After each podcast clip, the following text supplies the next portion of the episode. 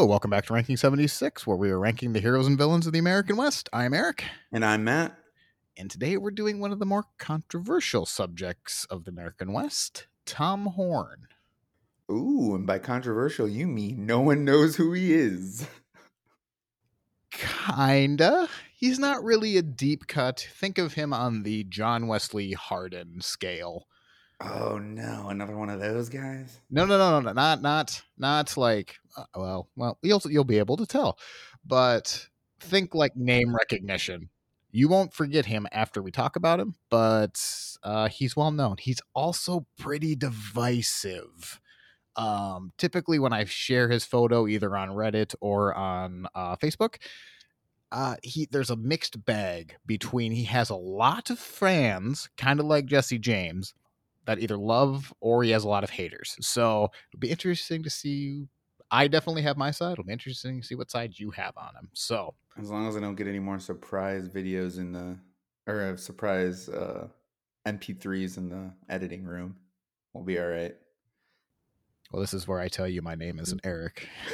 This has been a 15 year slow burn. But no, but we're gonna start off just a little bit differently because we we kind of have a who done it for this episode. Ooh, I love who done it. So we're gonna review and jump right up to 1901, which is really kind of I'll not say the climax of the episode, but it's up there. We're gonna start off with a 14 year old boy is now dead. He is found laying on his father's farm. He is laying face up, shirt torn open, exposing his bullet wounds, and has a rock placed beneath his head as if it's being used as a pillow. It is determined that 14 year old Willie Nickel was shot and then was able to run for about 75 yards before he ultimately collapsed. During the scene, there are 30 40 Winchester rifle rounds. There are a few footprints, size, we'll say six and a half, and little else. Is all the ammo been shot, or is it Yes, they are casings that are just laying back. Our job is to figure out who done it by the end. Now I will present you the case of Tom Horn. are we going back in time? Oh yeah, now doodle doodle doodle like the Hold on, hold on. Back in time. oh work it.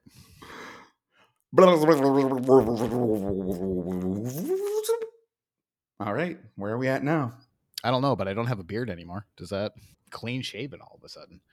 So, Tom Horn Jr. is born into a large family in Etna, Missouri around November 21st, 1860. His father has ups and downs in terms of success. And by success, I mean how well his land fraud claims are doing. His father, not the most likable man, really abusive, not the best to be around. He's definitely going to take a lot of anger out on Tom. However, his father does have enough of success, and for a long time, he is actually the largest landowner in Etna, Missouri, uh, until creditors start to catch up from him. Tom's father would consistently beat him. Really, it seems like from a drop of a hat. In order to get away from that, Tom really developed a love for hunting. In fact, it's about the only thing he really loved about his childhood.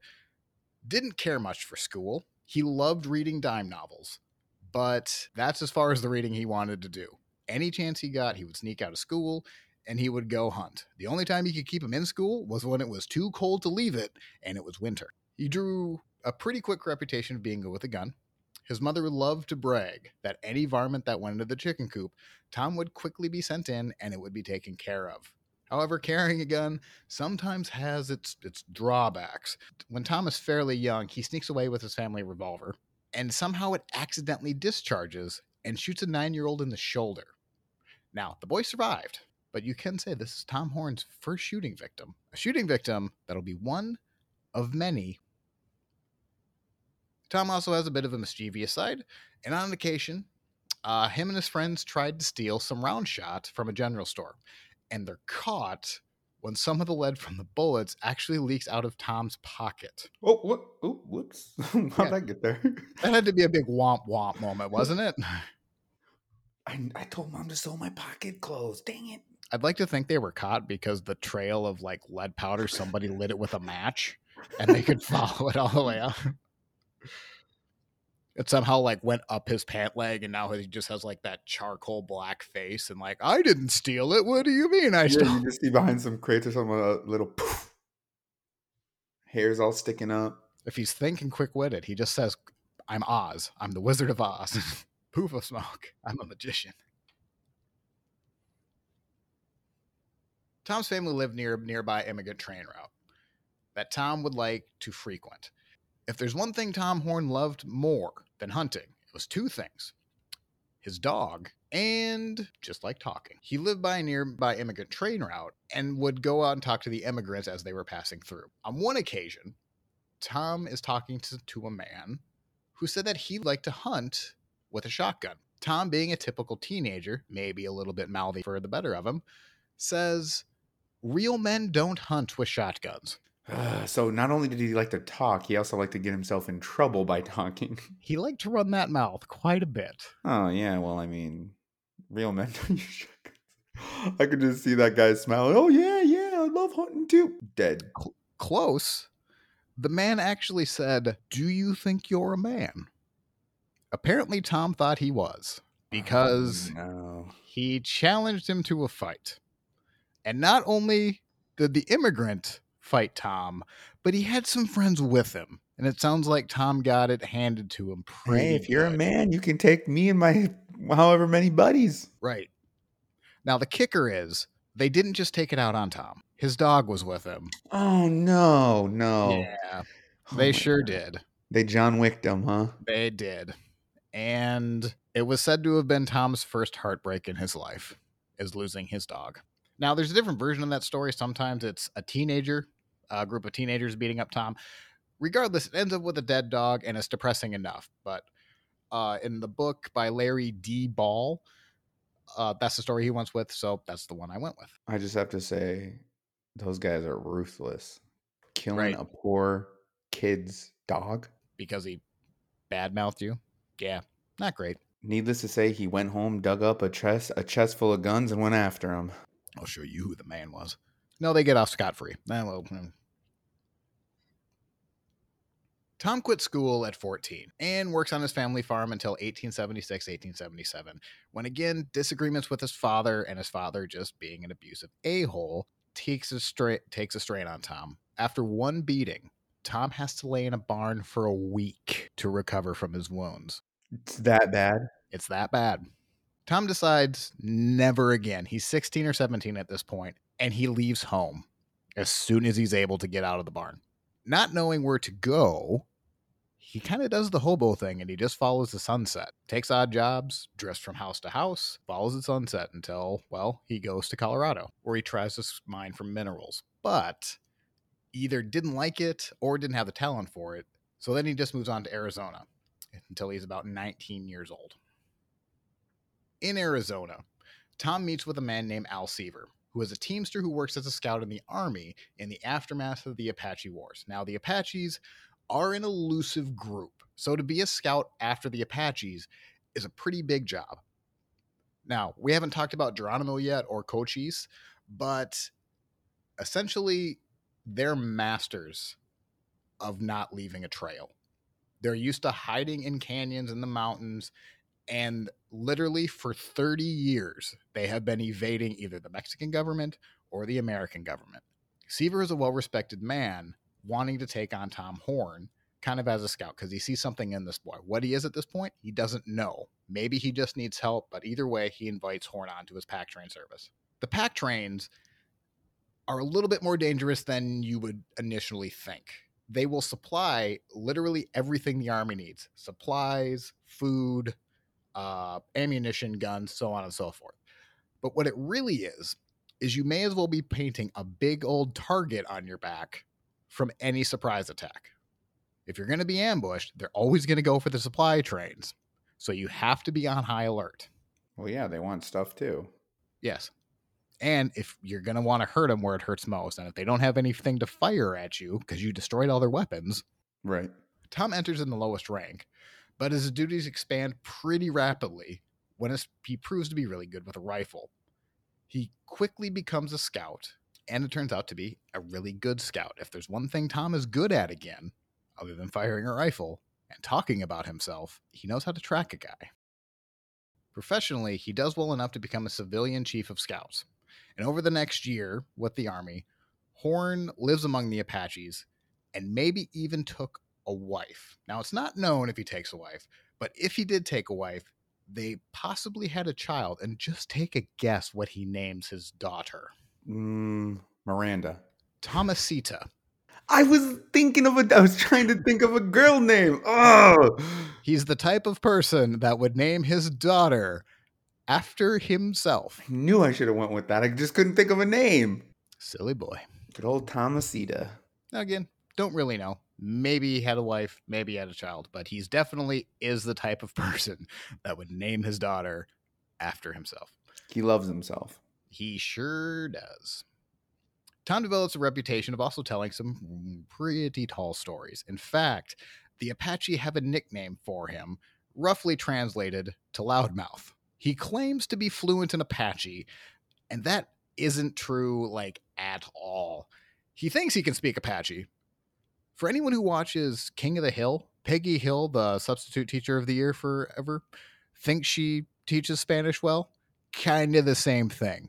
She can stumble her way around conversations, but when it comes down to it, when there's a big cat in her pants, that's when things go off the rails. She can't he can't really speak it that well. One of the tall stories Tom liked to tell is that he claimed to be a part of the original silver claim that turned into Tombstone, Arizona. Oh, jeez. Yeah, we all know this guy. Oh no, Tom's around. Here we go. What story Yeah. has he got today? Pretty much. Geronimo breaks out of the Apache reservation and leaves for Mexico around 1885. Tom is recruited as an assistant scout to track him down. Tom would recall looking the area over as if it has been a war zone, because quite literally, it has kind of been a war zone for the last 30 years. When Sieber is sent back to the reservation, it kind of leaves Tom Horn in charge. Probably no one was happier than Tom Horn as he's kind of the lead scout. Even if they won't call him the lead scout, he's already making his name tag that says it. The hunt goes on and goes on into Christmas and past Christmas. Horn and the trackers realize that they're only a couple of days away from the Apaches. And on January 7th, 1886, the army is just about to attack the Apaches when the Apaches hear it and run away. But they're this close. And to be this close to them is a really big deal. However, inside of Geronimo's camp, they had been exhausted. So it isn't too long before an Apache woman comes up under a sign of peace to essentially give their surrender from Geronimo. You can almost hear a drunken hiccup from Horn's autobiography because he claims that Geronimo, who he had talked apparently talked to before, Geronimo would only talk to him. He was the ultimate translator. He was the guy. Give me Tom. Give me Tom. I only speak to Tom. The loudmouth, yes. However, there's kind of an elephant in the room. Tom is with the American Army, and the Apache are in Mexico, and they have tracked them in Mexico. You have a wing of the United States Army in Mexican territory, and you best believe nobody has told Mexico about it yet. So, just as the Apaches are about to surrender near Tiapar, Mexico, on January 11th, the Mexican army just over the ridge starts to fire at the Americans. Tom, to his credit, exposes himself completely and runs up to a top of a rock and signals to the Mexican for them to stop yelling. He yells in Spanish that they're American soldiers, and then they try to raise a white flag. They believe him initially, and they state fire. But then they look into the American scouts and see that they're Apache. So now they no longer believe the Americans are there for a peace mission, that they're actually with the Apaches. So they start opening up fire again. Horn is apparently close enough to the Mexican army that he can see a man look at him, lower his rifle, smile at him, raise his rifle up as if he's not going to fire, only for him to pull it right back down and shoot him in the arm. Eh? Eh? Eh? Haha, just kidding. Boom. Horn went from trying to keep the peace to now thoroughly aggravated. instead of trying to help, he now starts openly mocking the Mexicans. Nah, nah, nah, nah, you can't hit me. Except for they actually did hit him in the arm. But yeah, but yes, kind of the thing. Is that all you have? Kind of thing. Witnesses say that Horn was having the time of his life yelling at them. And he was also yelling at the Mexicans that they weren't here to hunt the Apache, but instead they were here to kill Mexicans. Oh, jeez. He's just stirring that pot real nice. When one Mexican soldier yelled out, What do you want? Horn replied, Everything you have. Cooler heads eventually prevail. And in my head, somebody has to tackle Horn and cover his mouth to make sure that he just shuts the hell up. That's what probably stopped the conflict. Someone on someone one of the Americans tackled him and the Mexican army was like, Oh, okay. It's just that weird crazy guy that was the oh. one causing all the problems. Okay. We we we we get you now. It was the guy shouting in Spanish that he thought he was saying peace, but really he was just giving him the finger. Some very tense peace talks lead to some very tense peace everyone kind of has the side eye. But to make everything better, Horn, uh, still in charge of the supply army, goes and grabs some whiskey, and cooler heads continue to prevail. An international incident is narrowly avoided, but just for a brief moment of time, the Apaches are able to slip away during the skirmish. Huh. Probably just wanting to get away from the firefight because they do surrender a couple days later. But there had to have been a moment of, are you kidding me? We finally had them. And then we had a fight with someone other than the enemy. After the war, Tom works as a cowhand and other various jobs. He even has a claim in the Deer Creek mining district. He uses some of those earnings from being a scout and from his from his mining camp that he's able to build a ranch in Arizona. Pretty modest, but it was a pretty good start. He had around 100 heads of cattle and a couple dozen horses. Horn seemed pretty content if this was going to be his life from here on out. And if that was the case, we would start ranking him right now. Instead, it's pretty short lived as cattle thieves or cattle rustlers storm his ranch one night and literally steal all of his stock. Resulting nothing. He has nothing anymore. He has to file for bankruptcy. Wow. There's two major moments in Horn's life, like two personality changing moments in his life. This is believed to be one of them because he will never forgive a cattle rustler again. It's Anyone almost he sees, he just instantly hates. Yes, he. If a thief is something he will not tolerate ever again. It is a defining characteristic of him now. During this time, he has to find a different line of work because obviously he can't be a rancher. There's really no one left to scout or track down. So he tries his job as a deputy sheriff in the Tonto Basin, but also potentially as a range detective, where he was tasked with finding the same cattle rustlers that would steal his own cattle. Your first task? Find out who stole from you. Kill everyone. He may have taken part of the Pleasant Valley Range War. It's not really known. He likely was, but he may have well also have stayed neutral. It's not really entirely known. But what is known is Horn is a pretty good shot, but he's not a very good hand to hand fighter. But not through lack of effort. He loses multiple fist fights, but doesn't seem to take them too personally. On one occasion, a man takes him down, thoroughly beats him up, and I, what I pictured Tom coming out with like his buck teeth knocked out, just calls the man the better fighter, and the conflict was over. Yeah, I mean, you won fair and square. Yeah. Well done. That was a mighty nice shot that you gave me there. Almost knocked me out. With a gun, though, it was a different story. It was said that he could climb on the back of a bronco and reach down the animal's back, throw a can in the air and shoot it multiple times while still in the air. Apparently, it was quite the feat. Probably not the most impressive feat we've heard with a gun, but there's not that many stories of how good he is with a gun.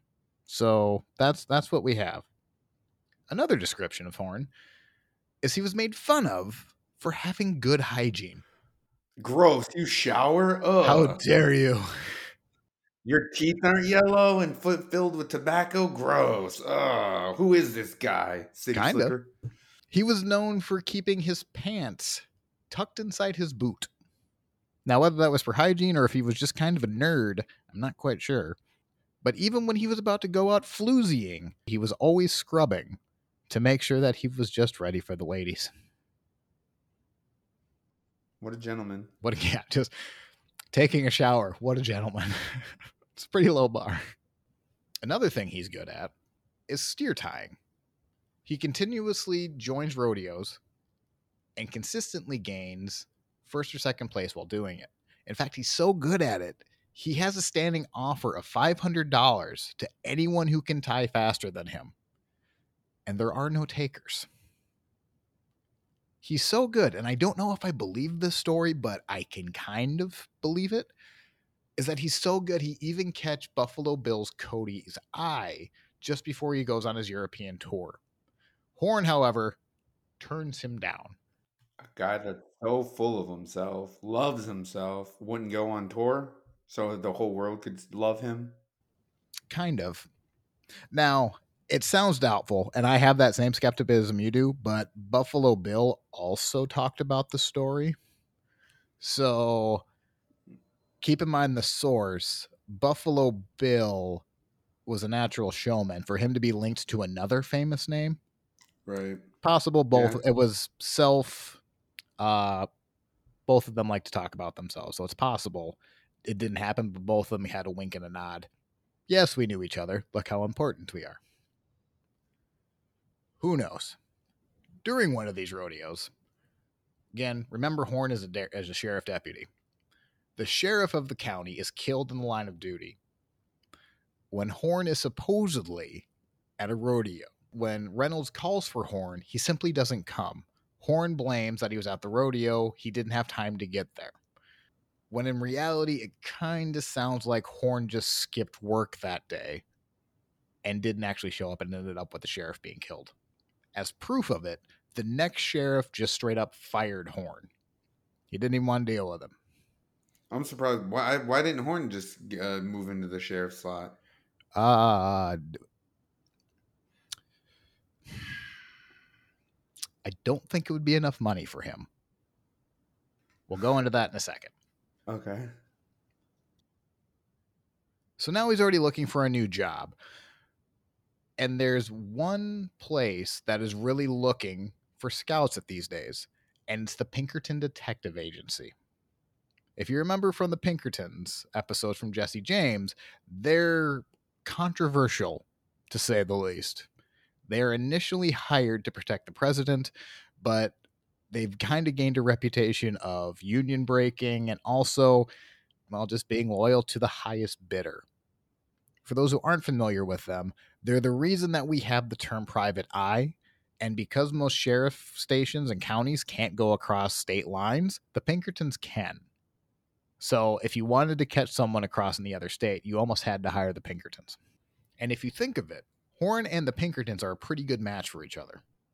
Horn is one hell of a tracker, a pretty good shot, and despite wanting to talk about himself all the time, seems to be a fairly likable guy, or at least he's able to gain friends regardless of where he is.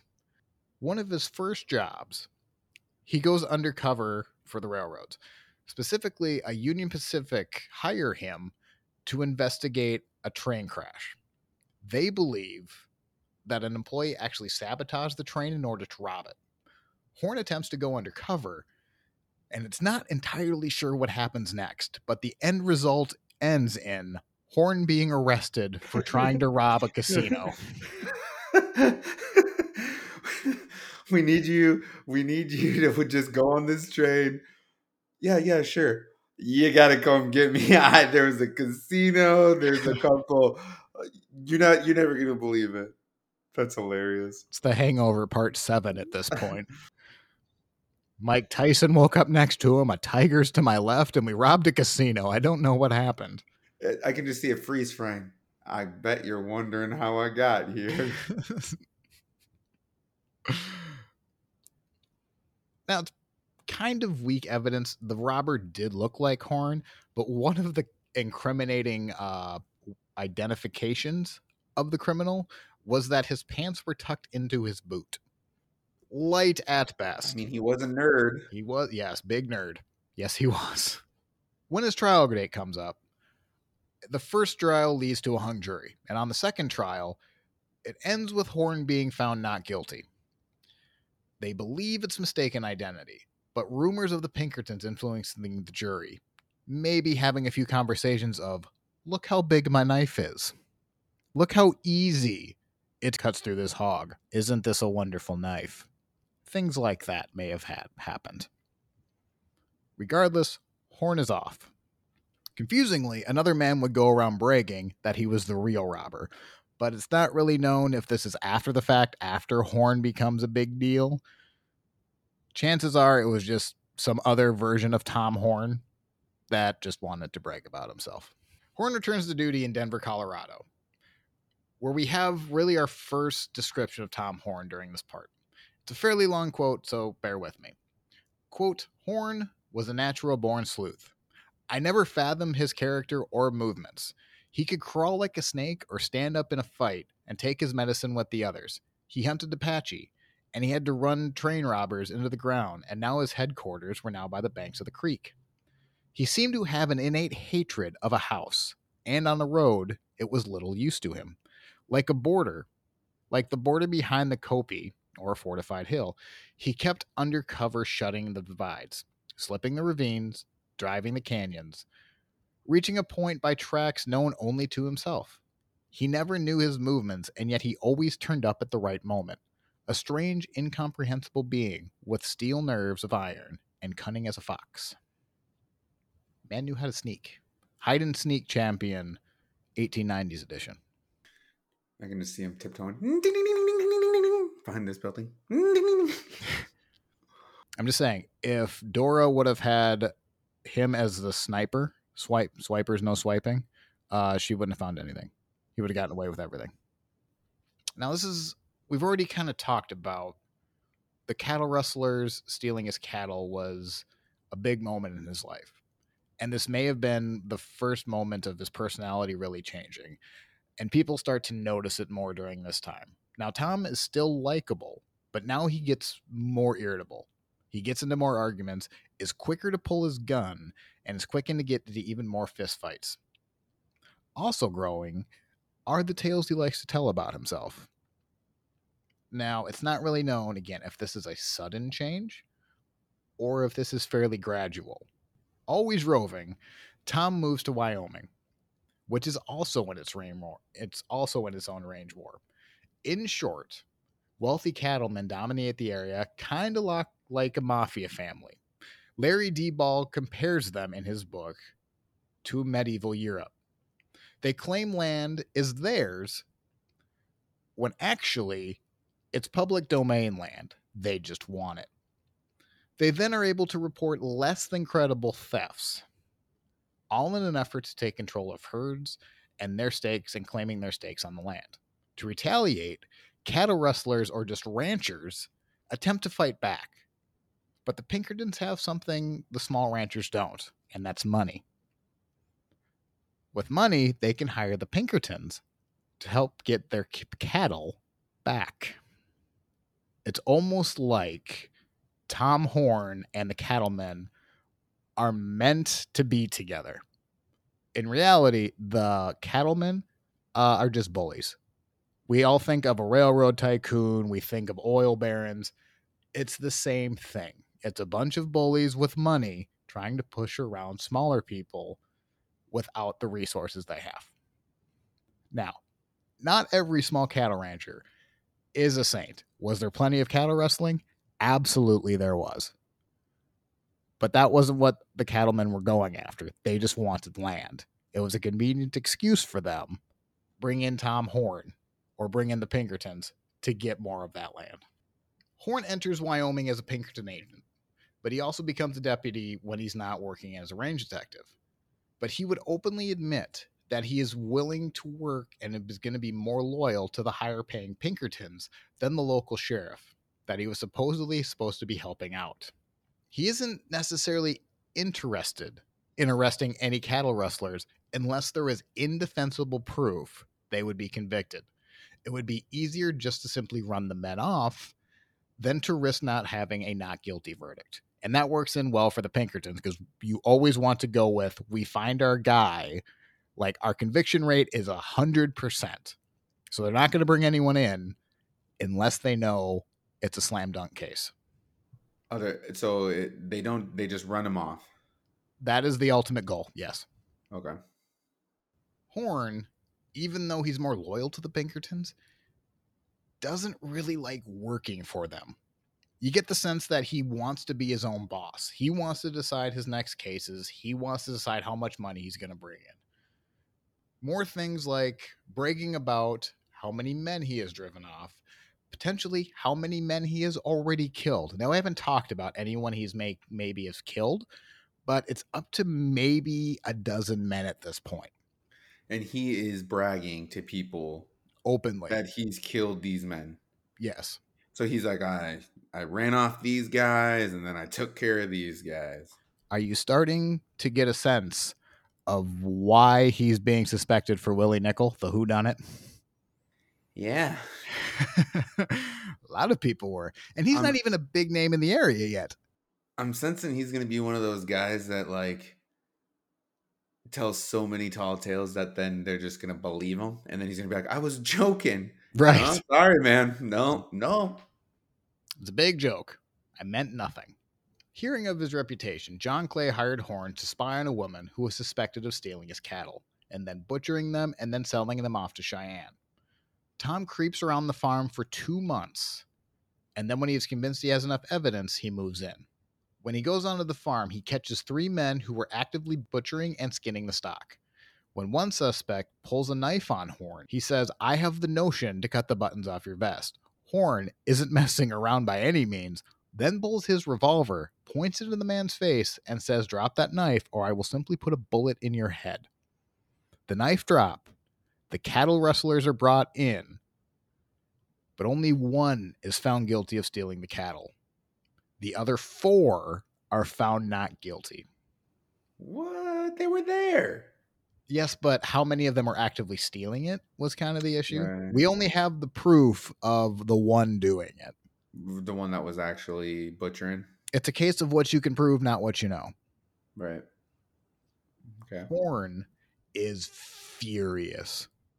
He thought that the jury was simply too soft on cattle thieves, not considering that he may have actually, some of them may have actually been innocent. It's possible it's just not likely in this case. But who knows? Horns decides, as if he's evil Batman, that he will have to work outside the law to make sure justice is sought out. It is up to me. I am the vigilante of justice. The cowman.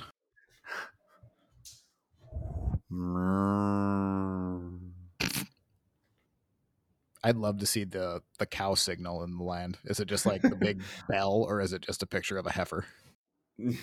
yeah, just the head, you know. Then smiling. Don't forget smiling yeah. too.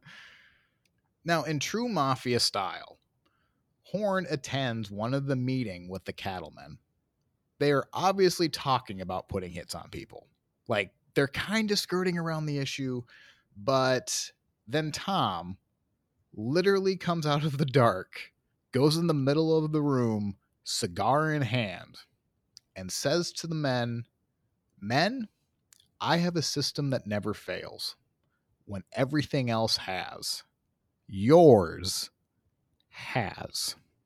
Now, he's not outright saying what he's going to do, and in fact, some are kind of horrified at the thought, and others, like the president of the meeting, hint that collecting evidence may be one thing, but more may need to be done. And if it wasn't exclusively said, he then just said it, including assassinations. Despite being obvious what the whole meeting is about, there's now no doubt that everyone in the room understands that Horn isn't going to be cute with his messages, and some were okay with it. One rancher takes Horn up on his offer and he promises to drive all of the cattle rustlers out of the county, or he would return all of his pay. However, if he was successful, Horn expected to be paid $5,000. which would be about $50,000 roughly in today's money. He was not messing around. He was not. He hated himself some thieves.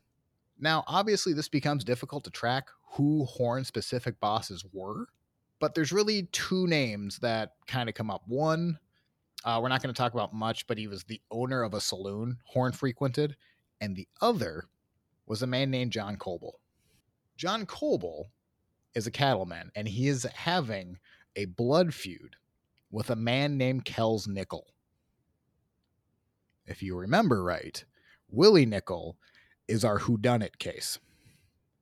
Kells is Willie's father, and they are a perfect example of the battle between the cattlemen and the small ranchers. Kells is a veteran of the Sioux War and is known for his stubbornness and prickly demeanor. Do you remember in South Park Russell Crowe fighting around the world? No. Okay. The big premise is Russell Crowe is so quick to fight that he literally just goes around the world and punching people. literally at the drop of a hat. Like he sneaks up on people, punches them, gets in a fight, all of that good stuff. If you haven't, it's a very funny episode. Maybe I'm dating myself, but that's Kels Nickel. He just woke up angry. Nickel refuses to leave his homestead despite Coble trying to push him out, simply because Nickel was there first, which you would say is a pretty good reason to not leave your home. He would then do anything he could to annoy Coble, including Coble would sometimes allow his cattle to venture out onto, Nick, onto Nickel's land. Nickel, to show you how fast he wanted to escalate things, instead of trying to kick the cattle out, Nickel threatened that he would poison his own land to kill Coble's invading cattle. He did not like this, dude. Fighting around the world, probably punching cows in the face. In town, the two men cross each other. Kells Nickel is reported in the newspaper of actually stabbing Coble with two hard thrusts towards Coble's stomach. Nickel cut so deeply that it was believed that Coble's entrails were hanging out. Oh, jeez. Now, newspaper, keep in mind they're very divided. It's cattle rustlers, or it's not cattle rustler, cattle ranchers versus the cattlemen kind of thing in the newspapers. Nickel didn't deny the stabbing. But what other papers would leave out is that Coble kept following and threatening Nickel until Kells turned around and stabbed him. How much of the gruesome stabbing happened? You don't know.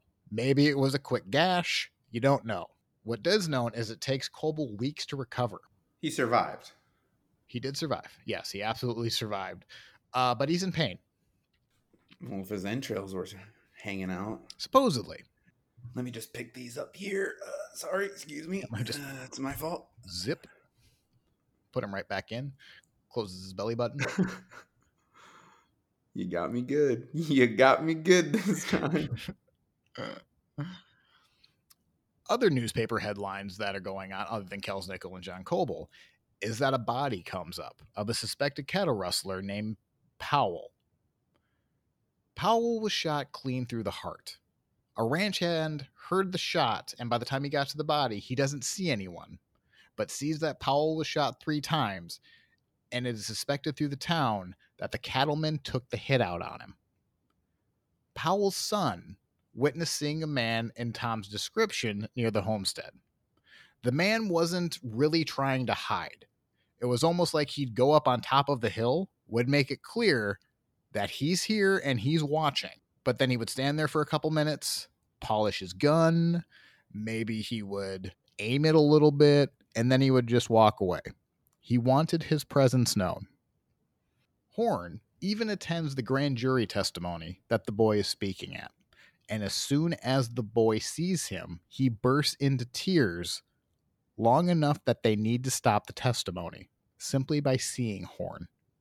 Outside of the courtroom, Horn would claim that he was being prosecuted by everyone in the street, that he didn't do it, even though it was pretty well known that he was the one that did it. Possibly through a combination of jury intimidation or there just simply wasn't enough evidence. The case was officially listed as unsolved. Horn collected $800 randomly. Hmm. Interesting. Very interesting. And what seems to be completely out of left field. So out of left field, I almost skipped this part, but in the interest of being fair to him, um, Horn leaves Wyoming for like three years and he tries to start up another ranch in Arizona. They believe he has enough money from his first hit and from his Pinkerton money that he wants to try it again. However, then the Spanish American War breaks out, and Horn is pulled back into the army. So not only is he in Arizona, he's now going off to war. And not only to war, he actually is a pack train uh, supplier for Teddy Roosevelt going up San Juan's Hill. What? Yeah. Yep. Now you wonder. There. It just appears.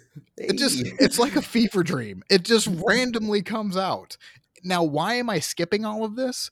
Because it's kind of a rehash. He sees some battle. He doesn't have the big dramatic story other than he helped supply the army. He may have met Teddy Roosevelt. Uh, that's really kind of it. By all accounts, he serves admirably. He's a good uh, tracker. Everything we said about him during his Apache years fits here but I just I, I'm grazing over this because it just seems so odd to come out of here. Horn's military service is cut short because he, like many of the soldiers, catches yellow fever and is bedridden. It's so serious he loses 40 pounds. That is a ton. Yes. He is bedridden four months. And when he returns in 1899, he goes right back to Wyoming and just becomes a range detective again.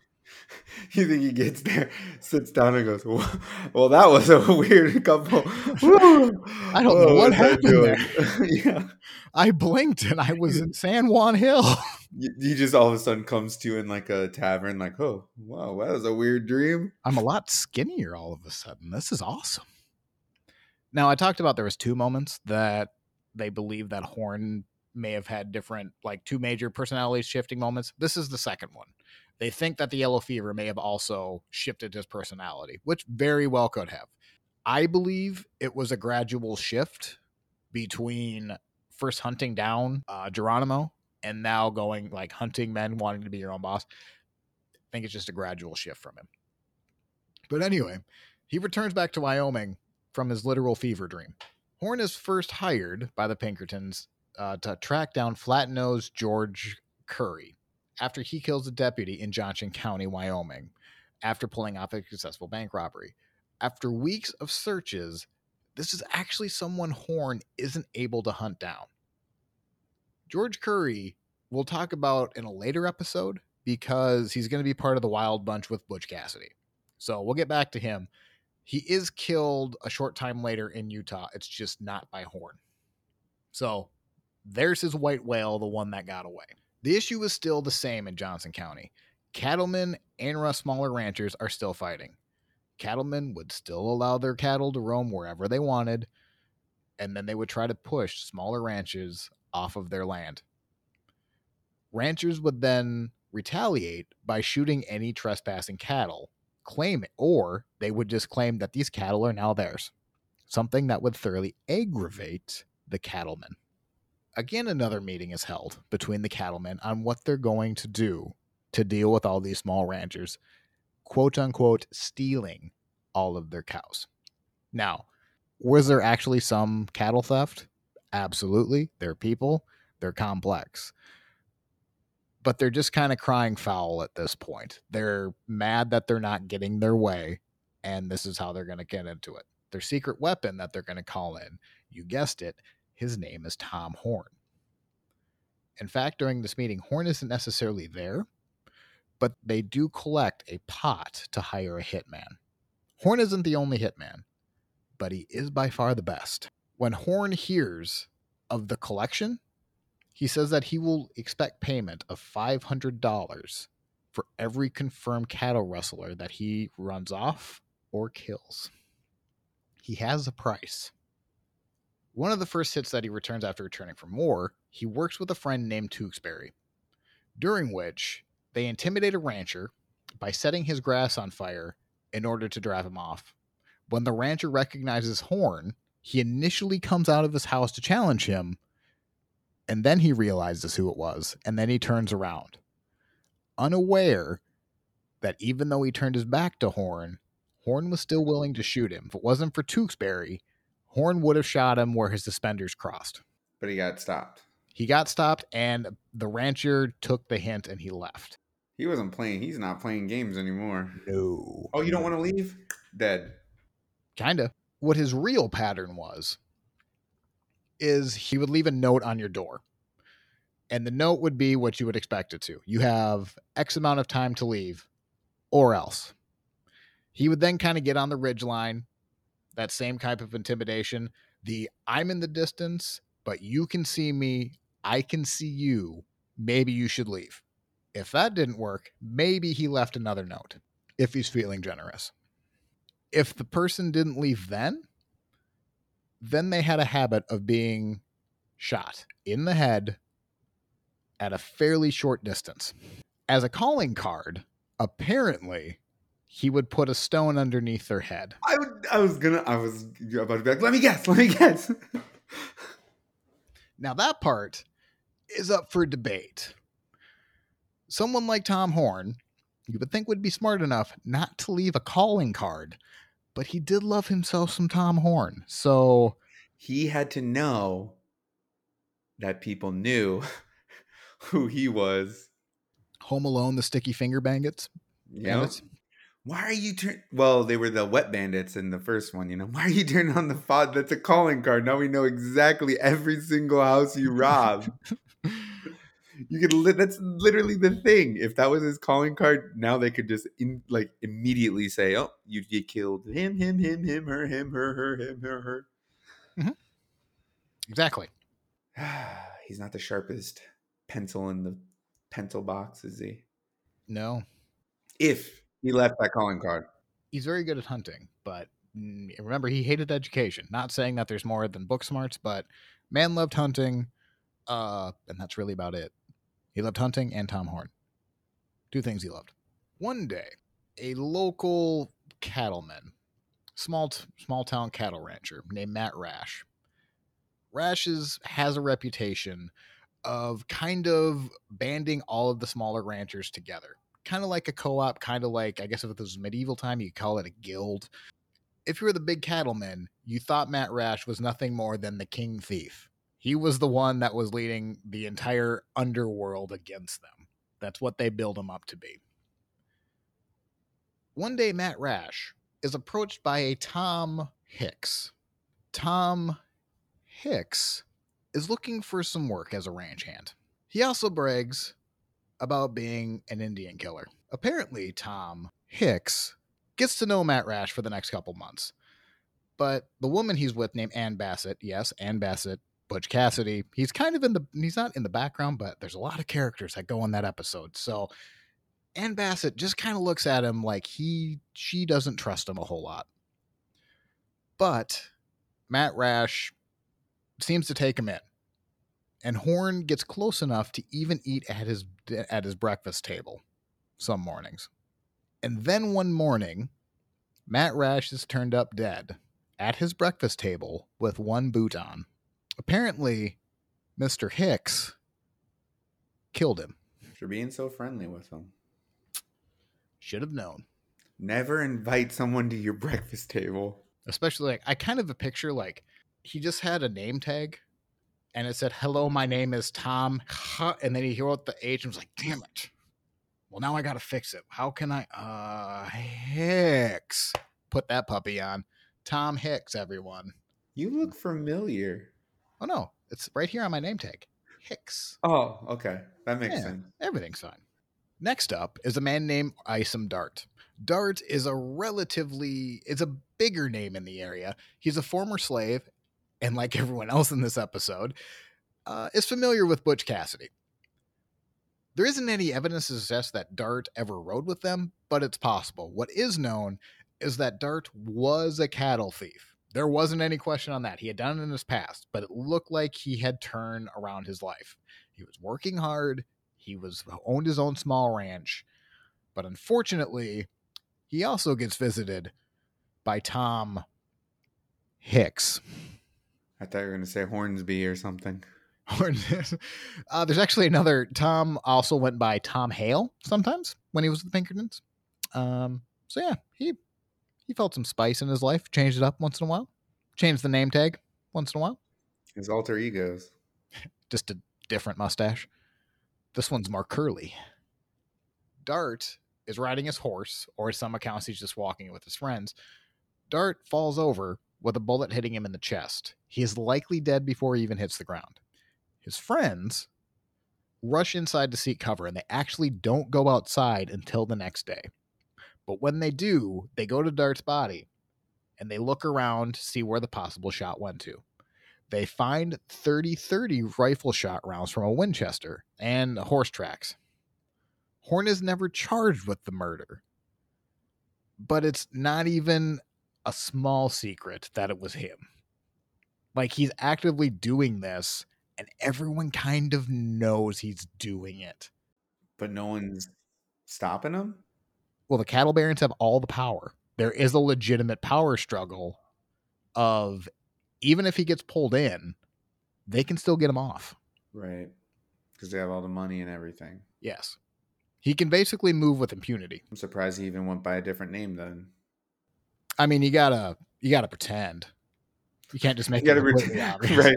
I mean, seriously, Tom, we can't. You can't just go around. I mean, you got to at least pretend you're a different person. He just goes, "I'm Tom Horn." that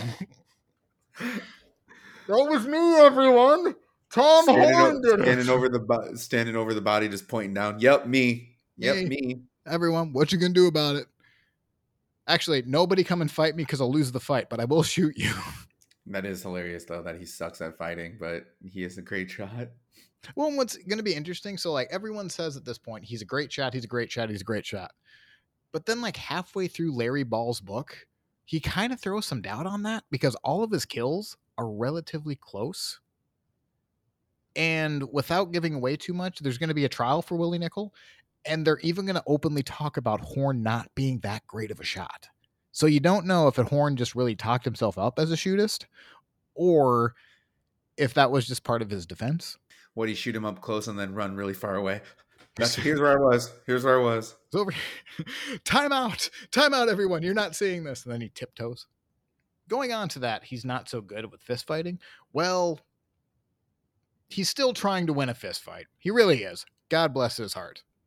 One night, Horn is at a bar when he interacts with two brothers, two brothers named Newton, Kelly and Edward.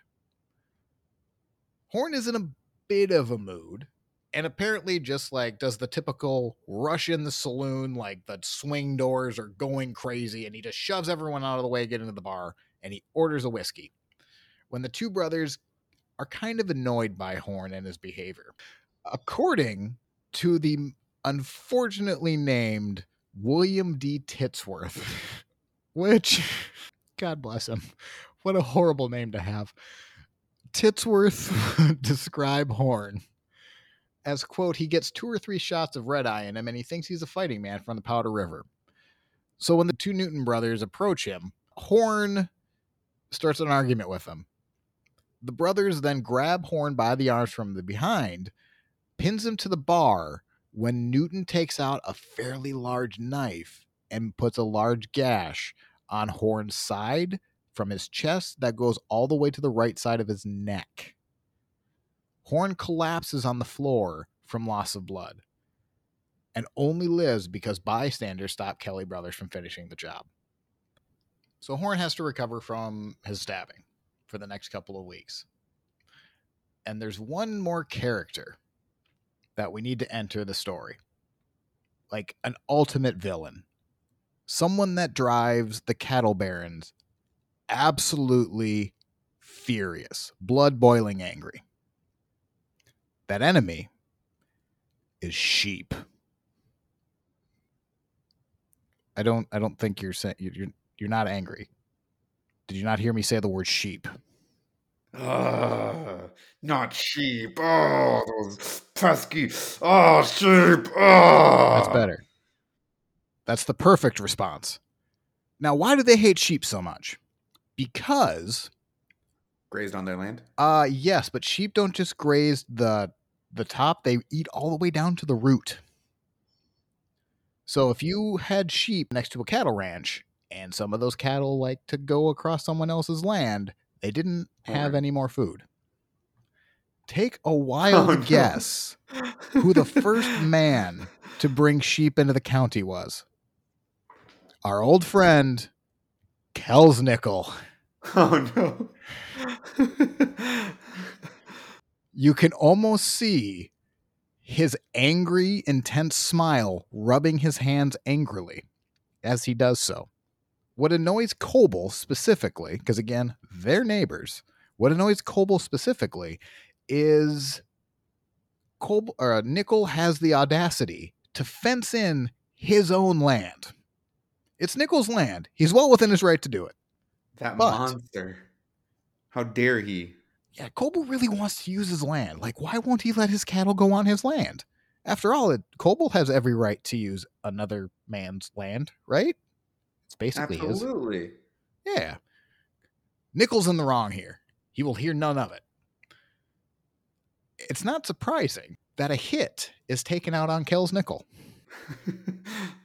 because not only is Nickel feuding with Coble, another neighbor named Jim Miller, and for those who know the Wild West uh, a little bit more, it's not that Jim Miller. He will get his own episode. He's just coming down way down the line. But a neighbor named Jim Miller and Nickel trade threats with each other. It's not really known how they start their feud or really what's become of it, but they just know that there was a knife fight and both men carry guns just in case they run into each other. So Coble has multiple blood feuds going on at the same or not Coble. Nickel has multiple blood feuds going on at the same time. He is not liked at all. He's not. He is not a likable person. It's just probably one of those guys where when you see him you go instantly people are just probably like I do not like him. The prick. Just absolute prick is what he is. So again, it's not a surprise that a hit is taken out on Kells Nickel. However, it's his 14 year old son Willie that ends up being shot. Where we start our story. Where we start the story. Now, what's different about this killing is that the public are now starting to shift power against the cattlemen. Not that the cattlemen were ever popular, but now the public really is angry about it because a 14 year old boy was just killed. The district attorney's name is Stoll, and he has a lot of pressure to solve the case. Failure to do so may literally take out a mob to take their own justice. There are too many, there are two primary suspects in the case Jim Miller and our hero, Tom Horn. Horn had been seen lurking around the Nickel Ranch before Nick Willie is killed and he's obviously known and linked to John Coble. It's basically public knowledge at this point. The difference between Miller and Horn is Horn has a reputation going all the way back to the Powell murders. Do you remember when the kid broke out into tears because he just saw the man who murdered his father in the court? That still burns. And honestly, they're finally getting sick of it. The district attorney has had his eye on Horn ever since he took office even with his own political aspirations, putting Horn in jail would look really good on a resume. Stoll either believed it was Horn or just really, really, really, really, really, really, really, really, really wanted it to be Horn. He even dismisses Jim Miller pretty early on, saying that Miller didn't have the stuff to kill. Despite the knife fight that he had with the we wanted him dead. No big deal. No literally carried a gun around just in case he saw him. No big deal though. No he he did not have it in him he was probably sharpening his knife talking with the da like no it wasn't me. Shink. Uh, uh, i was with him. Yeah that's that's right. I was uh, talking to him. So i'm confused. Is kells nichols still alive? You're saying okay i'll be right back. Slowly creeps out of the room. Sometime soon here, a bloodstained sweater is taken into evidence. Nobody really knows about it yet, but just know that's going to come by in just a little bit. Just know there's the blood-stained sweater. The prosecuting attorney underneath Stoll is a man named LaFleurs, and he wants to deviate a plan to get Horn to confess. Now, how on earth is he going to get Notorious Hermit, a man who absolutely doesn't like talking about himself, to confess? Well, he thinks about it for about four and a half seconds. Liquor him up? Hmm? Does he liquor him up? We'll get into it.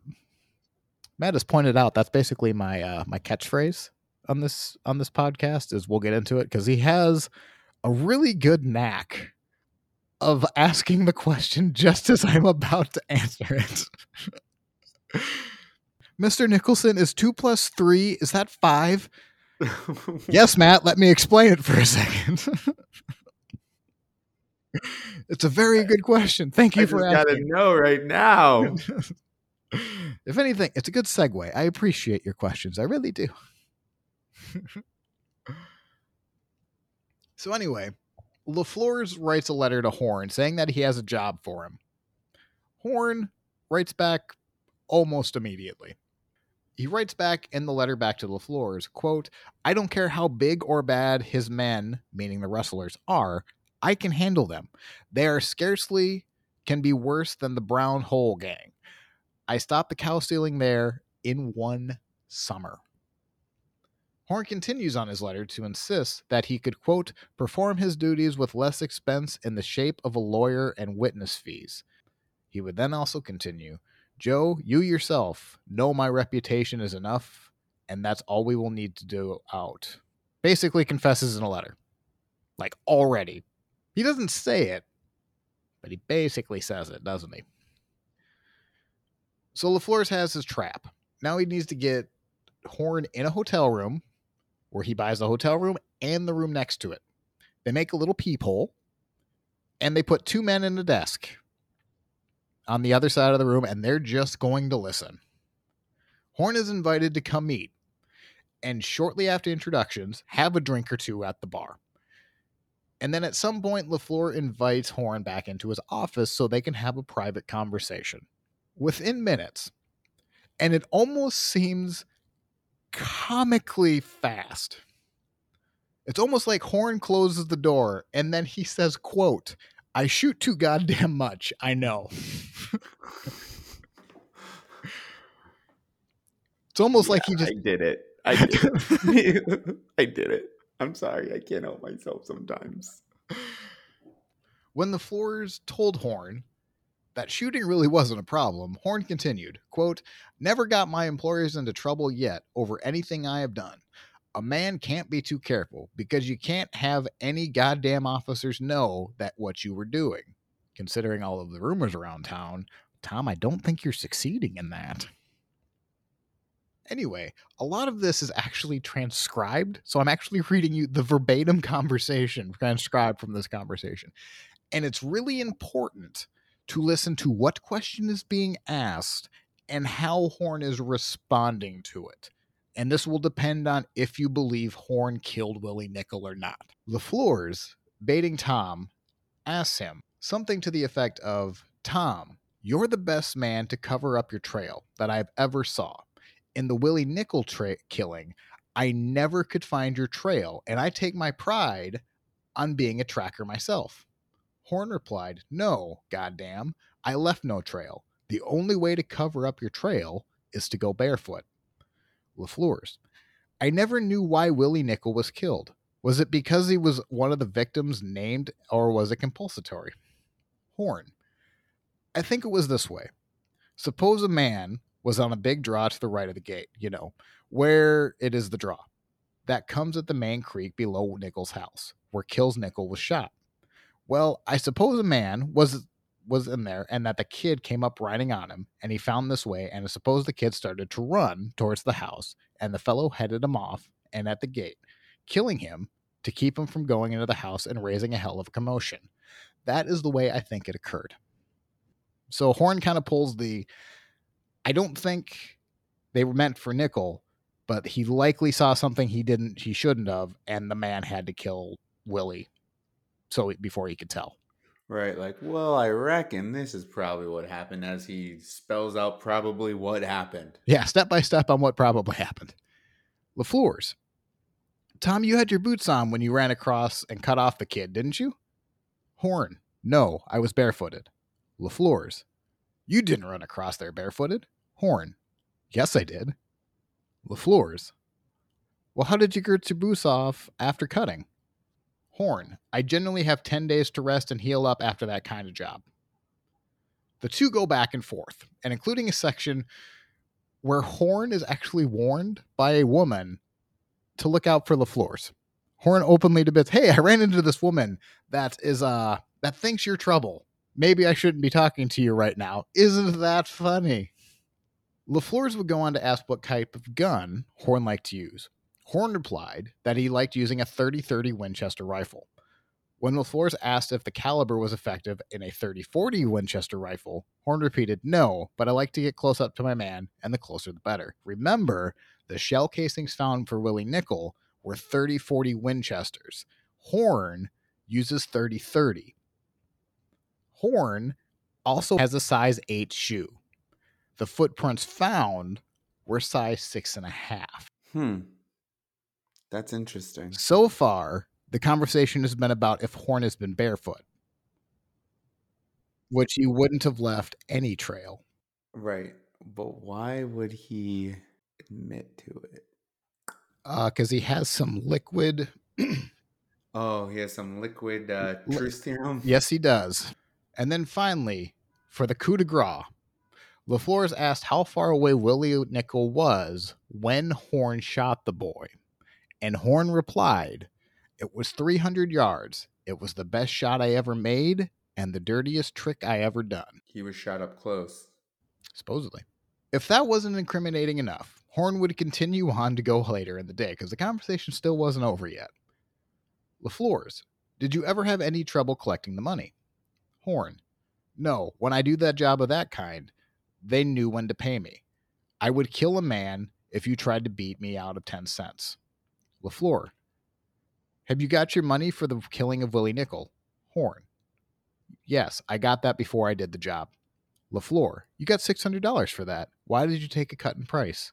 Horn, I got $2,100. LaFleur, how much is that per man? Horn, that is for three men dead and one man shot at five times killing men is my specialty, and I took at it as a business proposition, and I think I have a corner on the market. They have their confession almost like wrapped and delivered to them in a nice little bow. What they also have is a man essentially in a job interview trying to tell you how much he how good he is at killing. A drunk man at that. To me, I don't read this as a man who killed someone. I read this as a man trying to get paid and trying to impress his job. Mm-hmm. I don't think he did it either. But the confession's pretty damning. I mean, he literally kind of spelled it out. But there's evidence that proves that he didn't, right? You know, eight eight size shoes, six and a half, different rounds, distance, barefoot with shoes he also changes the story. Like he goes from I didn't this is how I think Willie Nickell was killed to this is how I killed Willie Nickell. He goes from someone probably saw the boy and then had to cut him off and kill him. And now at the end he's saying I shot him from 300 yards and it was the best shot I ever made. Really what he's saying is look at how far I killed the kid from. I can have now have a range of 300 yards. Is how I read that. He's just going to say whatever is going to get him hired for this next job. Taking credit, essentially. Right. They, t- they transcribe through the night, probably with a girlish giggle when they do so. Horn attempts to leave the next day, but is instantly arrested as soon as they get done transcribing. Horn himself doesn't put up a fight. And he, in fact, he seems pretty confident that the cattlemen would be able to come through and let him off. Horn begins his preliminary try, trial without knowing his confession was a setup.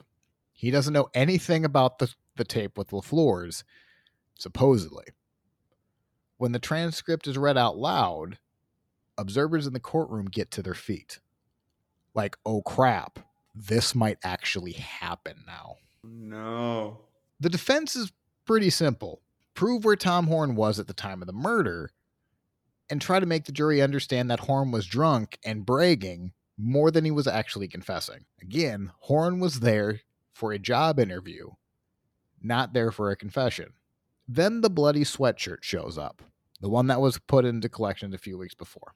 The man who brought the sweatshirt instantly recognized that it was Tom Horn. When Horn was brought the sweatshirt sometime later and asked if he wanted it back, Tom said, quote, I sure would. It's been a long time since I've worn that. I've been looking for that. Where, would you find it? And like, for God's sakes, Tom. like uh... Yeah, keep digging that hole. Like not really all it is. It's a bloody sweatshirt that was found around the Nichols uh, area. Now it probably it might have been Horn's sweater, but like when you're in custody, maybe let's not um accept a bloody sweatshirt. Hmm? Horn is officially charged with the murder of Willie Nickell. No other suspected suspects are even considered.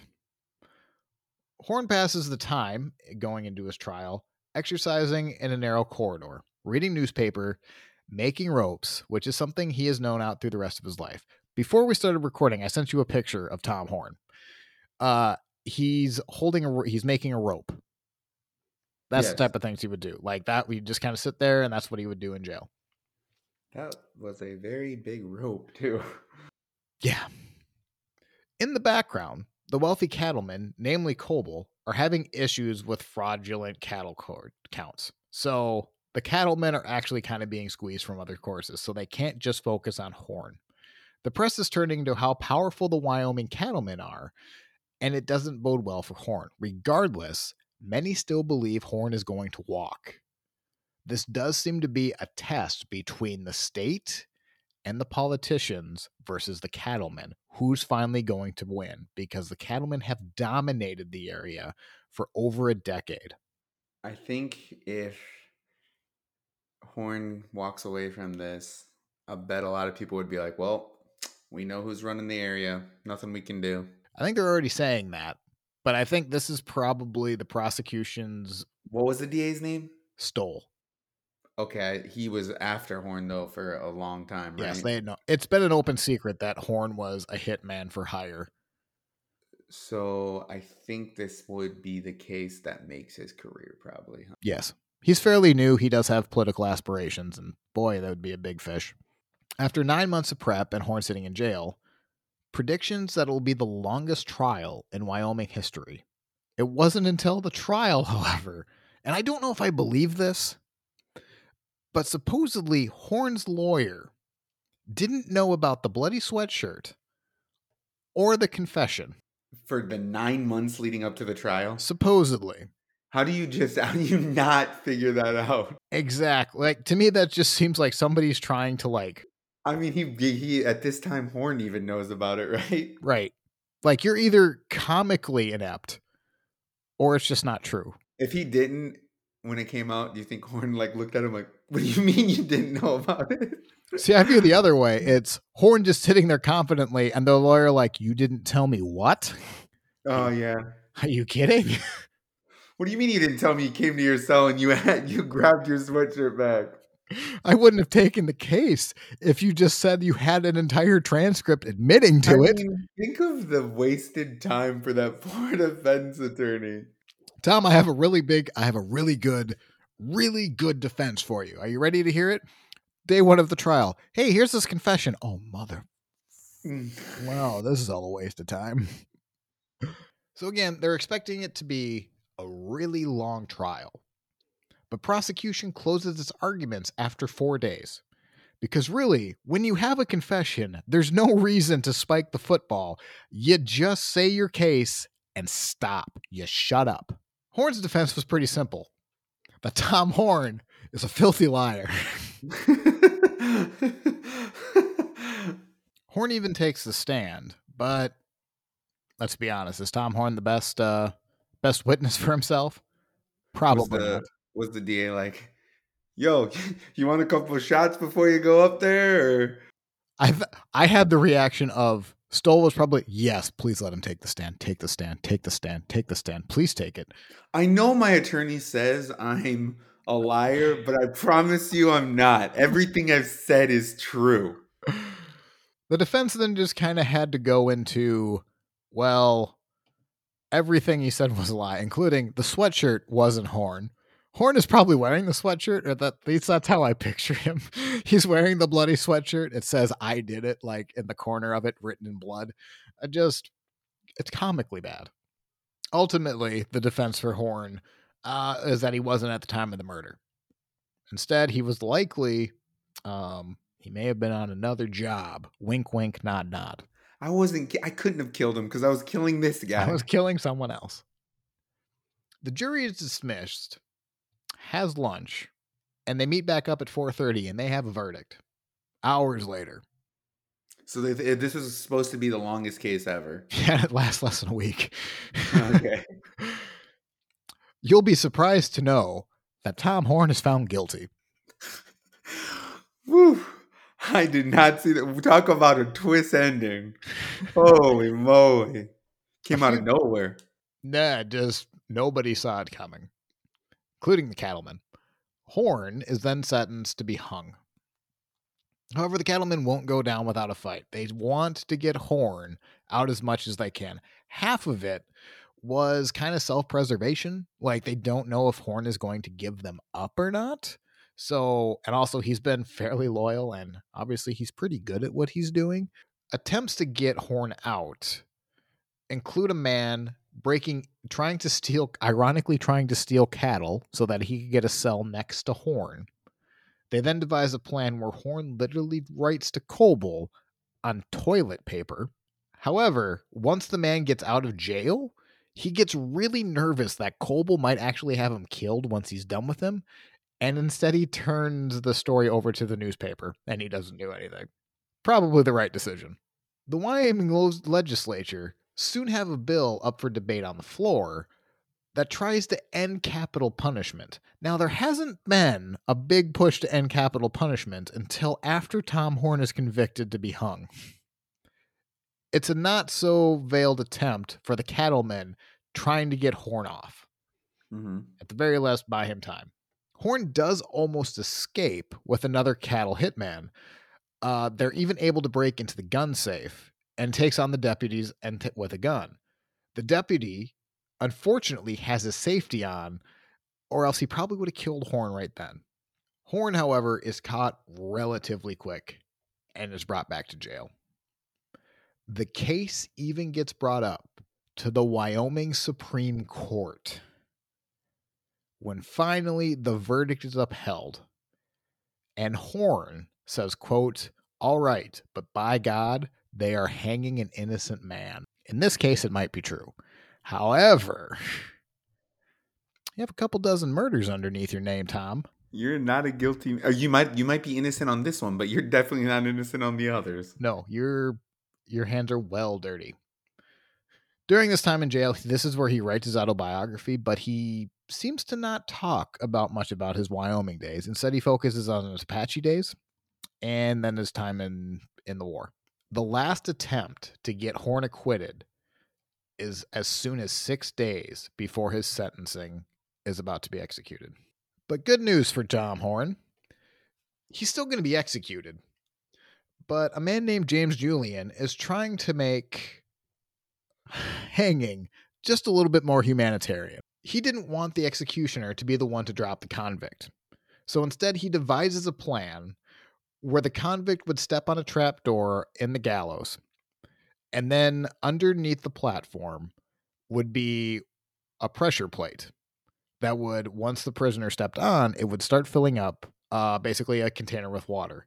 Once the water basically hit a certain weight, it would knock out the plank underneath the convict and the convict would drop. Therefore, no one is really executing him except for essentially himself. himself. Right. Sounds great in theory. It doesn't work, does it? part part of the problem or part of the issue you have with hanging is you're not trying to strangle them to death. And I'm sure everyone knows this, but just in case, you're not trying to strangle someone to death. You want an snap instant neck, snap right? of the neck. Right. So in order to do so, there's kind of like this guide of if you weigh this much, you need this much length of rope. And they're testing it and they're so focused on building this gallows. And by the way, they're building this gallows outside of Horn's cell, like inside the jail. Horn is watching his own gallows being built. And there's even rumor that that rope that he's making in that picture is the rope that he used to be hung. I couldn't find my copy of the book really frustratingly, so I can't confirm that off the top of my head, but I'm 75% sure that's the case. But anyway, it turns out Horn may have dropped quite a bit of weight while he's in jail. Again.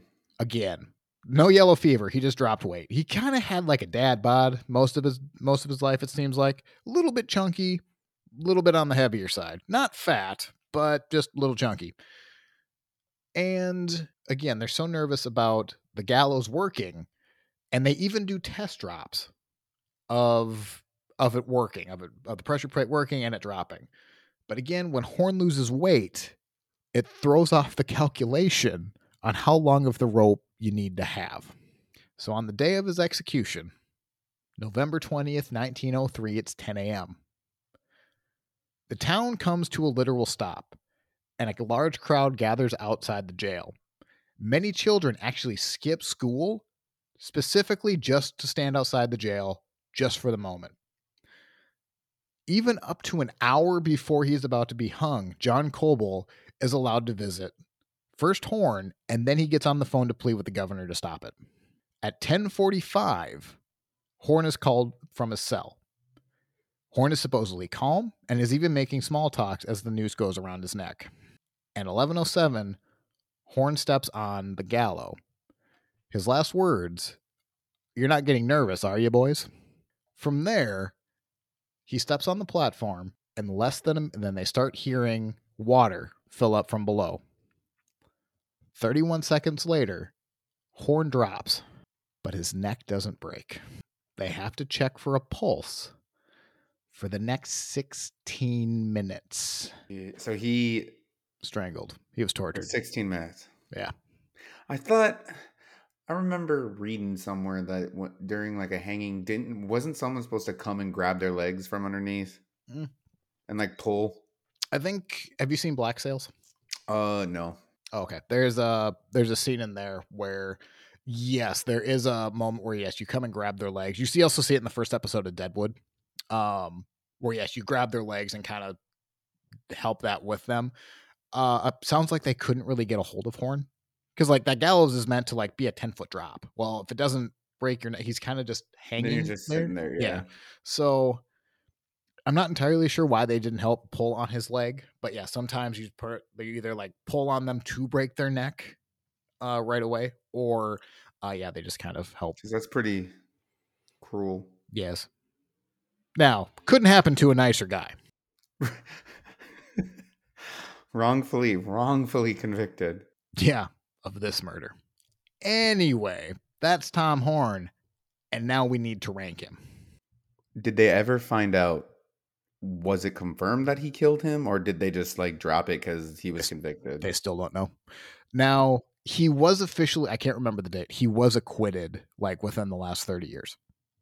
Really? Because there Yeah. wasn't what suffi- not sufficient evidence. Well, or 'cause it's- it's pretty clear. Well, like when you think of it, there's a reason the Fifth Amendment exists, and it was entrapment. It it was entrapment the entire way. You can't get that confession these days. I'm just curious because uh, the the shoe thing. He was a size eight, I six and a half are found.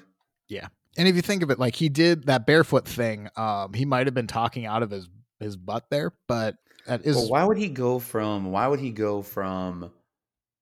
Well, I reckon the guy who did it did this because of this. To I did it, killed him from so far away. because It's a new world record. Because if- because if he gets hired, he's now get like okay, he just admitted to murder. So what? He's committed. A That's two- right. I forgot. I forgot murders. he was looking to get hired. It's a job interview to him. Mhm. So Of course, you're gonna make. You're gonna pump up your resume. Right. And that's just to me that's exactly how it reads. Man, there's only very few people that know what happened. Yeah. Um, and it's not Tom Horn. But I mean, I think it's pretty well hinted at that it was Jim Miller. Like, sounds like it was the rivalry with Kels Nickell was pretty well established. It was kind of brewing. No, he could have never. Come no. on, the DA even said. Yeah. The DA probably was like pushing him out the door, like, no, no, no, we have our guy. We have him. Go away. I did something terrible. Nope, no, you didn't. No, no you didn't. didn't. No, Someone else. We'll talk later. We'll talk later. Shoving him out the door. We're not listening to you. So now we must rank him. First round. Are you satisfied? This is our biography round. We will be handing out points negative 10 to positive 10 points apiece on how well we liked his story. And I'm not kidding you. Regardless of how we score him, people are going to be angry because he definitely has a following. Clearly, this dude was a bad man. Yes, a hitman for hire. Yes. I don't I don't think he was as bad as Hardin though. No. Hardin still uh beep, beep, beep, yes. Beep. So, with that being said, he still did a lot of bad things. Yes, he did. There are some good parts to his story. Oh yeah, he was a good tracker. Like if you would just focus on his military career or like his army career, it's really good. It's just I mean, there's no denying that he was a good tracker. Correct. Like he worked what age was it that he like became like one of the best ones? He was in his teens, right? Yeah. yeah, 1920 is when he moved to. Well, it was when he moved to Arizona. Um, overall, it was a pretty entertaining well not entertaining but pretty pretty interesting story especially that part it's like uh when you're watching a movie and then all of a sudden it just like for like 30 minutes you're like wait what am i in the right movie still when he mm-hmm. moved from what wyoming to it was arizona right yeah the second time and then got involved in the war and then got what yellow fever yeah got yep and then Oh, back in Wyoming. Oh, back weird. In, yeah, it's literally that fast. Like if if you would have told me that was just a cheap uh dream in a bad movie, I would believe it. Um, overall though, I think like a negative seven and a half, seven and a half, negative seven and a half, negative seven point five. Oop, negative seven point five. Yeah, I'm trying to think. Who else have you given the seven range? You gave Red Cloud a six. Gave James Bowie a negative six. I think he's on par with James Bowie as far as the story goes. Not much slavery, but not that, you know, Hitman for Hire is much better. But yeah, I think seven and a half is fair score. I'm going to go seven just so I can be a little different from you. Negative seven, total score of negative 14.5. Next round, be sure you are right, then go ahead. This is our morality round where we'll be handing out negative 10 points to positive 10 points, depending on if we think he is a good egg or not. Matt? I think he was a pretty good dude. Psych. Yeah, no, I'm like him. I lie, you know. Um, it, it's funny though because I wonder. I wish there was a way to say how like how many of his stories were true. I'm sure. I'm sure it was. It's one of those cases of they every story he told was probably just embellished. Some yeah. of it was true, definitely. I think I we think all know that guy. We all know a Tom Horn type, like the time that just talk about themselves and boast all the time. Right. Yeah. The guy that you always are like, it's probably like okay to be around, but after like 20 minutes, you're like, oh, this is why I don't hang out with this guy. Right. Um, I think he was a bad person though. Um, yes, being a hitman for hire. Yeah. Sounds a lot cooler in the movies, doesn't it? Right. in practice, it's really not okay. um, I'm gonna say like a negative eight. Negative eight. Who else? I like doing this a lot to see. You gave him a negative eight. Who else have you given negative eights to? Well, what did I give Bowie? Negative 10, but that was all slave oh, trade. Yeah. Uh, you gave Jesse James negative nine and a half. I think Jesse James was worse. Yes, I agree with that. Uh, you gave Billy the Kid a positive seven. It's pretty close on the other side. What about um um Hardin? Oh, negative 10. 10, right? Negative 10. That was the easiest negative 10. yeah. Hardin was negative negative 10 for the first uh three out of the first four rounds. Uh, you know, just to be different from you, I'm going to go negative 7.5. I mean, he he chose his job was to kill people. Right. And, and I mean, he was gonna kill people like uh I can't remember the guy's name, but the his friend had to stop him. Tewksbury, yes. Yeah, like he was I, I feel like that was probably the point in his life when he was like, I'm just done. I'm done. I'm just right. gonna start killing people. I don't even care. I'm not even gonna try and drive them away. Right. Well, it seems like he's so blinded by cattle rustlers. Once they once they stole his cattle, that was it. There was now no mercy. Everyone must die. That is so crazy too. Like his story would have been over. He would have yes. just lived out a life. I mean, and we he, can't say that it would have been it, it would, he wouldn't have done anything violent, but it would have looked a, like a completely different story. He would have had a perfectly fine military career. He would have served the United States military just fine. Because he was a big part in the Apache like capture of Geronimo. It just he just wasn't the main translator and negotiator for Geronimo. And he was kind of a and he was kind of a a goofball with the the Mexican army. Yeah, we're not for them. We're for you. We're taking everything everything. But before we get to that, he does go up and he does play a form of a form of peacekeeper. He exposes himself. He couldn't make himself any more of a target. Get shot. I mean, he got shot. Yeah, he got shot on the arm trying to stop. That's all really good stuff. The stuff with San Juan Hill, again, it's again, it almost feels to me like it didn't actually happen, but like he did supply the army during its San Juan uh, during the San Juan Hill. Like that's if you know about the Spanish American War, you know Teddy Roosevelt and the San Juan Hill. Like that's that's what it and he was there. He just wasn't a main component to it, but he was kind of like in the background. So it just he, he had a good military career and I think that's where people really hang up on him is there's parts of him you really like, "Oh, that's pretty good." And then there's all of the murder and then he gets screwed on a trial. Like he has just bits of like Jesse James style story where he gets screwed just enough that he has sympathizers. Right. Where you're almost like but then you got to think, "Oh, wait, no, never mind." Right. And I this might sound like a joke and I don't mean it to, but if you believe stealing cattle is worth killing someone, then you're okay with Tom Horn because you're trying to think that well the the law isn't doing its job. You need to do something outside the law. It's just what we also have to remember though is if he wasn't there, if he wasn't if he wasn't a part of the murder that he was on trial for, he was a part of another one right. that was going on.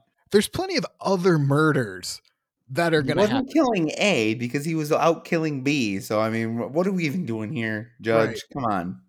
Now, it probably took a murder of a 14 year old boy for there to be enough public motivation in order to convict him.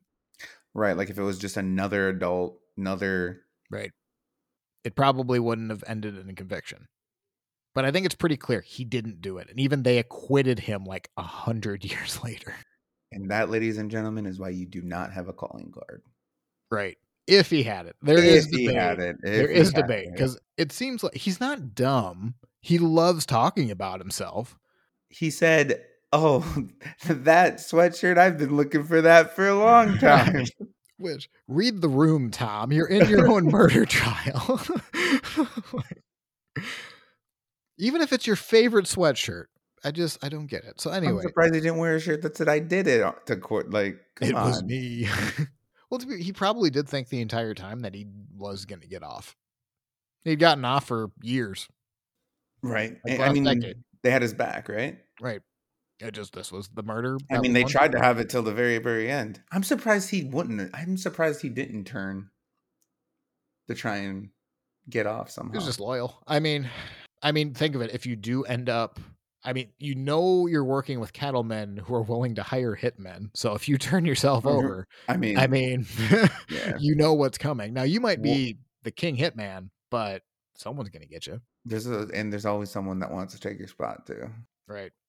So, and he wasn't the only hitman. Now he's the only one we focus on, but there are other men for hire. When we talked about the pool of money being built up, that wasn't just for Tom Horn. It was just known he's like the number one draft pick, but he's not the only draft pick. It's like, who do we get? Tom, of course. Yeah, Tom's the guy to do it. And if we don't do it, then it's Tom Hicks. And if he can't do it, it's Tom Hale. then it's, I don't know, Bill. Next round. To hell with the consequences. This is where we're going to give him points on based off if he's crazy, negative 10 points, or if he's more clever, which would be positive 10 points. And he's not crazy. Yeah, and he's not really that clever though. He's a good tracker, so I'll give him. I don't think I'm going to go negative in this round, which I guess is going to kind of hurt his score. I think I'm going to do a three because I feel like he's so close to zero. Because I don't think he's crazy. Because obviously he was. It's not like he just walked around just blasting whoever. No, he's not bloodthirsty, but he's not. Well, he's not really bloodthirsty. Clever. He does. He's a good tracker. You have to be clever to be a good tracker. Right, and that's why I said like uh three. Positive three. Yeah, I think toward. I mean, if anything, he's more of kind of an idiot. He's a loudmouth because he's so full of himself. Like he can't help himself. He's so arrogant. Yeah. Like you almost get this like in his trial, it had to have been the easiest thing to get him to talk. Like it was supposed to be the longest trial. I just I can't I can't help but think like some of the prosecutors like okay Tom Horn is quiet today. How do we get him to talk? I think Tom Horn smells a whole lot. Tom what do you have to say about that?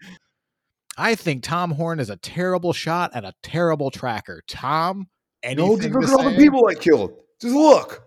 Yeah you remember him and inside, like people have to cover his mouth to be like, Tom, don't you dare. You know what they're doing. You know. Giving him the glance like, bro, don't say anything. You just get the picture of him like trying to hold back, and he just he can't help himself. There's too much credit to be given to him if he just admits to it. I'm gonna go positive. Hmm, I think positive three. I'll match you. Which will end up kind of hurting his score because he's definitely negative. So we are going to lock his score in negative. So right now he's sitting at negative 24 points. If he had been positive 24 points, we would keep adding on to his score. But because he's negative, we're going to continue to ne- uh, take go- take points away from him. Our next round is draw. How screwed are Matt and I if we were in a duel with Tom Horn? We're going to be handing out points only this time from zero to 10 and subtract that number away. I'm going to say like a eight, seven, seven seven. It just depends um, on what we did. Depends how close we are. Did we steal? I don't believe it was a good shot. I don't know. That's so confusing. Did we take anything from him? Did we take anything from him? Does he? Suspect- then we're really screwed. Yeah, I just that's what confuses me too. And I I wish I could find my copy of the book because it's like he's he's good shot, he's a good shot, he's a good shot. But when they get to closer to the trial, well, he does shoot a lot of people at close range. So maybe he's not as good of a shot as he says he is, which I'll believe it. I mean, he would have told less lies. yeah. I and then that was kind of like when he says the I shot him at 300 yards thing, that was actually kind of used for him in the trial of yeah, he's not that good of a shot, guys. I don't know what like that's a really good shot he probably didn't take it. Um, I'm going to go negative five because I don't think I'm going to. I, I'm not much of a cattle rustler myself, and I feel like unless I wrong the cattle ranchers, he has no reason to go after me. Because if you fight him one on one by yourself, he'll like pat you on the back. Yeah, you know what? I'm gonna drop it down to a six because I forgot. If it was fisticuffs, man, he'd be screwed. Yeah, he'd. we're winning. No, we're not. We're not winning. no, we're the first ones he beats. no, that's not surprising. All right. I'm negative five. You're negative six. That is a total score of negative 11. Next round Legacy. How well known is he? Not very. He does have a Steve McQueen movie. Really? He does. Uh, is he the good guy in it or yes, bad? Yes, he is. He's a good guy. well, yes. it's also there's also I watched a really cheesy. It was like a made-for-TV movie from like the 1950s, and like almost nothing's right. Like almost they get like Willie Nickell's name is in there, Tom Horn's name is in there, and that's about it. What is uh, it like a revenge tale or something? Um, the people that stole his cattle kill like his wife and kid, or what? Not even. It's Willie Nickell is murdered, and then they need to go find like they do like a random Native American hunt in the middle of it. It's on YouTube. Someone go look at it. It's Tom Horn movie. It's really cheap. It's like an hour long. Um, I, I was half paying. How does it end? It, uh, with him being on trial. really? Yeah. um, I think he's on the same route of John Wesley Hardin. I think, yeah, John Wesley Hart. I think they're kind of that same category, unless he's kind of the second tier of names you know about. But once you get into Western history, he's he's definitely there. What are you thinking for a score? I'm gonna say, what did I do, Hardin? Was it a five? Negative three. Okay, but Hardin doesn't do, have a movie. I'm gonna do um five. Negative five you sold me on he has a following. He does, and I'm just and they're gonna get mad at us probably.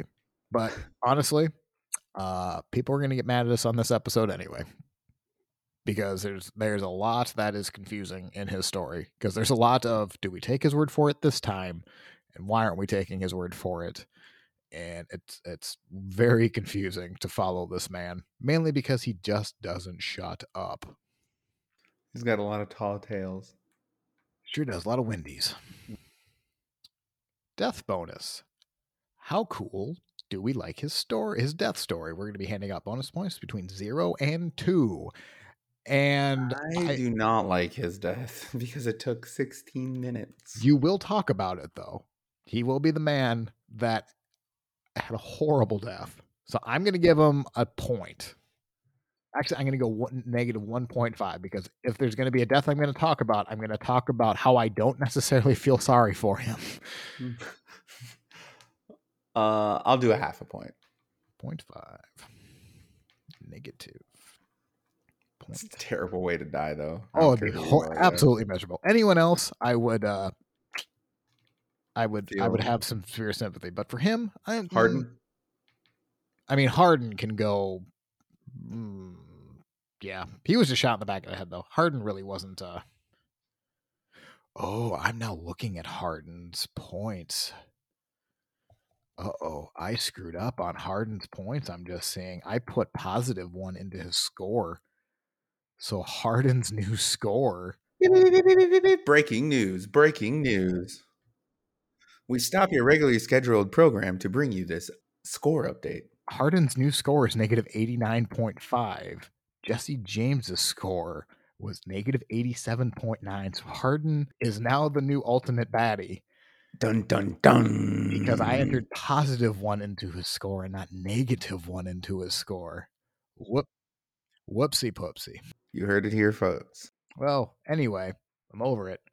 He's on my team anyway, so it's whatever. Next round, counting coup confirmed ish kills, and we're going to divide that number by 10 for bonus points. Mm, I think I mentioned this during the narrative. I think you said uh, 12 or 13. That was when he was just with the Pinkertons. That was before he started becoming a murder friar. Uh, what, 20s? Uh, possibly up to 36, but wow. it is almost impossible to tell. The confirmed ish kills that I found from True West magazine is a disappointing 17. Wow, 17. So 1.7? I think so, unless you want because like seven like a couple dozen. You just really can't go off what he's saying. No. So I'm fine with negative 1.7. Uh, 17 is still quite the body count. I think he is the highest outside of Hardin. As far as as far as actual yeah. body count because we gave Jesse James 16 but that was because he was a soldier and we couldn't really track it down and most of the other Dudgel scores is because they were soldiers, and for the same reasons. Which, if you're just picking up this episode, we typically give ten kills if you're a soldier or a general, because it's really hard to track how many kills they actually had. So him having seventeen is the highest uh, actual confirmed kills, double digits outside of hardin So, with that said, his net his total score is negative forty eight point seven he would have done better if, but we gave him positive points for to hell with the consequences, or else, even if that's a zero, he would be negative 55. But Negative 48 gives him, he is comparable to David Crockett, got a positive 46. And that's probably Daniel Boone got a positive 39. So he's in that range, just on the baddie side. So now Eric is going to grab his coin so we can flip it, and I will call it. And whoever wins, they can choose to draft him on their team. Eric and I have both have a team consisting of 20 figures. The rest of the figures will go into a free agent pool that we can draw from if we want to drop someone on our team. And at the end of all of it, we will have a bracket style tournament to decide who is the ultimate hero or villain. So, Eric, whenever you're ready, go ahead and flip it. See if I can catch it this time. Heads. It is. I think that's heads. Uh, yes, it is. Okay. You know what? I'm gonna go ahead and take him. I thought so. I think he is a goof. A murdering goof. yep. Big that silly, that silly rascal. Tom Horn. He is now your eighth person on your team. And outside of me getting John Wesley Hardin, you have all the baddies. I have a feeling it's going to end up being heroes versus villains in the final showdown. But yet I have John Wesley Hardin. So I have the ultimate baddie. I just keep him in a cage, like locked up, shackled, Hannibal Lecter style. Let me out. Let me out, Clarice. Yes to where like you have you have I mean you have James Bowie. He has a big knife. I'm gonna want to watch out for him. Jesse James, uh, I'm I'm kind of scared of Jesse. Tom Horn, uh, are, how well are you gonna pay Tom Horn? Because I'm scared. Yeah, you only have to worry about him if you um have some money. If I have some money to give you. Anyway, that's all I had on Tom Horn. If you liked what you heard today, go ahead and like and subscribe. Go ahead and leave us a review. That would help us out a lot. Also, We've said it a lot. We have a website. It is ranking76.wordpress.com. Go ahead and go there. We have links to all of our information, our Facebook page, our email, our Reddit. We have episodes up there. We have the scorecards. We have our teams. Go ahead and check that out. Again, it is ranking76.wordpress.com. And if you like the Facebook group, me, Eric, and I respond on that. You can comment all you want. We post pictures. We do a whole bunch of stuff. That's it. I'm Eric. And I'm Matt. And we will see you next time. Every time.